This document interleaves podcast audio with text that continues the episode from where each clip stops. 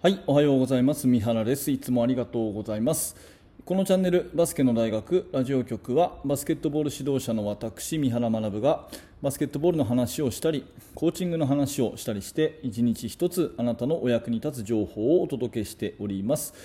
本日は8月18日水曜日ですね。配信が少し遅れまして、ご容赦ください。毎朝ね、一定の時間に楽しみにしていただいている方には、謝りたいと思います。だいたい朝6時とか、遅くとも7時までというところを目安にしているんですが、今これを喋っているのが8時20分ということで、ちょっと遅くなってしまって申し訳ありません。はい、今日のテーマはですね、短期間で効果的なオフェンスということなんですが、メルマガの方でですね、私はバスケの指導者向けに、無料のメルマガ講座をやっていて、2日に一遍私からいろんな、チーム作りについてのお話をお届けするメールをやってるんですけれども、その中でね、ある程度言ったら質問とかありますかというところで、逆にメールの受講者さんから質問をお寄せいただくコーナーをやってるんですね。でそこにいつも毎回ね、いい質問をいただくんですが、ここのところ最近ですね、すごく骨太なっていうかですね、考えさせられる、いい意味で考えさせられるですね、質問をいただいたので、それへの回答というところでお話をしたいと思います。はい、まずですね、質問文読み上げますね。はい、メルマガありがとうございます。講座は私にとってとても貴重なものであり、ありがたく受講させていただいておりますと。私はアンダー15クラブチームの代表をしております。ジュニアウィンターカップでは、県を制し、全国大会に昨年出場をしました。非常に良い経験ができましたと。で今年も昨年同様、部活動を引退した3年生でジュニアウィンターカップ参戦の予定ですが、自発的にやりたいという子だけは集めますので、現時点で人数が揃わず参戦できるかわからない状態ではありますと。でそんな状態ではありますが、三原先生の講座を拝聴し、コーチとしての日々の学習は欠かさないようにしておりますということですね。ありがとうございます。で一つ質問です。いろんな部活のチームから集まって選手たちを短期間で戦える体制にするには、多くのセットプレーなどを組み込むことは困難だと考えています。私は5アウトからのアーリーオフェンスを主体にと考えているんですが、三原先生がいわゆる寄せ集めた選手で戦う場合、どんなオフェンスを主体にするのか教えてください。オフェンスディフェンスとも1対1がきちんとできることが全ての基本だと思っておりますので、普段の練習も個を伸ばす練習を重視してはおりますということですよね。はい、もしよかったらアドバイスくださいということで、本当にありがとうございます。こういった、ね、熱心な、そして知的なですね、先生が増えると日本のバスケットますますワクワクするなということで、すごく、いい質問だなというふうに思います。私は今ね、高校生の指導者ですが、幸いなことに、地区の選抜とか、それから東京都の選抜チームとかをですね、選抜チームも結構コーチさせてもらうことが多いんですね。でそれの経験からいくとですね、やはりおっしゃる通り、なかなか難しいセットオフェンスとかをやることは時間的に難しいし、はい、その必要もまたないかなというふうに思います。でまた1対1がオフェンスディフェンスともにきちんとできることがすべての前提っていう、これはねとっても大事ですよね。選手の選考会の時にやっぱりここのところは、見る必要があるっていう、もちろん心構え、人間性見るっていうところもそうなんですけど、1対1がですね、やっぱり技能的にも、あと気持ち的にも攻めきっていうんですかね、1対1がちゃんと駆け引きできると、ね、でいい意味で俺にボールよこせっていうようなね、そういうイメージで、1対1やってる子っていうのはやっぱり、いいかなというふうに思うので、質問者さんのおっしゃる通りかなというふうに思います。そんな上でですね、短期間で効果的なオフェンスをもし上げるとするならば、私はね、プレーのエントリーを決めることをお勧めします。エントリーを決める、要はプレーの入り方ですね。オフェンスの最初はこれから入りましょうっていう、そういうやつを 2,3 作っておく。それだけでチームはですね、すごく良くなるんじゃないかなと思うんですね。何かオフェンスの形を教えるとなると、最初から最後までこうやってこうやってこうやってこうやってここまでやって、ここでシュートだよみたいな全部の完成形を教えがちなんですが、それは必要なくて、これはもちろん選抜チームに限らずなんですけども、エントリーだけ教えると、2対2が3対3の一つの形だけ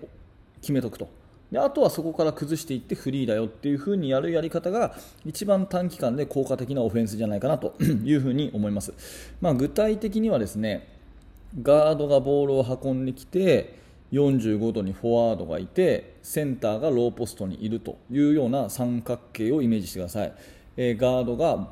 ボールをトップで持っています。45度にウイングがいます。そしてローポストにセンターがいますという、そういう状況ですね。そんな状況の中で、考えたときにですね、エントリーとして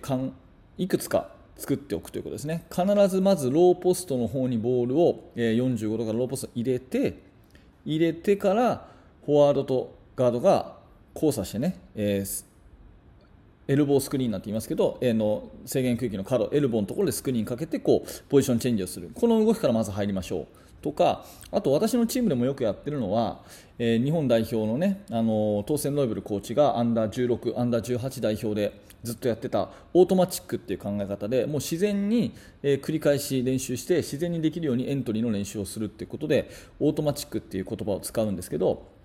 3対3の形であればまず UCLA カットから入ると、ハイポストスクリーンでガードが飛び込むと、でそのままガードがコーナーまで切れて、でそしてピックアンドロールに入っていくとね、UCLA カットに入ってそしてピックアンドロールに入っていくっていうような、そういう一連の一つの流れ、パターン、オートマチックなパターンを1個か2個ぐらい持っておいて、それをですね、練習をやって、でこれを使って5対5やろうよっていう、その辺のところが一番短期間で効果的なオフェンスの指導方法じゃないかなというふうに思います。なのでボールサイドの3対3の練習をまずやると。でどんな形はどんなんでもいいと思うんですけど、そういった形ですね。で私は個人的にはその先ほど言ったトーセン・ロイブルコーチの3面オートマチック、2面オートマチックっていうプレーが小さなセンターでもできるっていう意味ではいいかなって思って、自分のチームなんかでもそういうのをやったりもしています。多分ね、JBA トーステン・ロイブルとかで検索すると出てくるかなと思うので、もし興味のある方は検索してみてください。ちょっと話をまとめますが、短期間で効果的なオフェンス指導として、特に選抜チームとかね、そういうところであまり難しくなく、ただしある程度のルールでもってチームプレーをやらせたいというときはプレーのエントリーを決めると。で3対3のパターンを2つぐらい持っておくというふうにして5対5やらせて様子を見ると、ずいぶんまとまったものになるんじゃないかなと思います。で3対3の方が、例えば UCLA カットからピックの形を作るとかね、ハイポストフラッシュからバックドアの形を作るとか、何でもいいんですけど、それを2つぐらいチームで持っておいて、じゃあ逆サイドはどこにいたら邪魔にならないかねとかっていうことを考えていくと、ちょっと発展的になってきますよね。そんなようなところからですね、オフェンスを短期間でやっていくっていう意味では、そんなぐらいのモーションオフェンスがいいのかなと思って、私はね、選抜チームをやるときはそんな風にやってきましたし、ある意味自分のチームでもね、そんな風なところを導入的にやっていって、そこから、崩していくっていうか、もっとこういう風な角度はこれがいいよねとか、場所はこうがいいよねとか、こういう風にやったらもっと良くなるよねみたいなところはボトムアップ的にこう生徒がどんどんやっていくっていうようなスタイルで教えているということですね。今回は短期的で効果的なオフェンス、特に選抜チームの時にどうするべきですかということに関しては、動き全部を教えるんじゃなくて、エントリーだけを1つか2つ練習する、3対3の形でエントリーを練習するというのがおすすめでございますというお話です。何らかあなたのお役に立てれば嬉しく思います。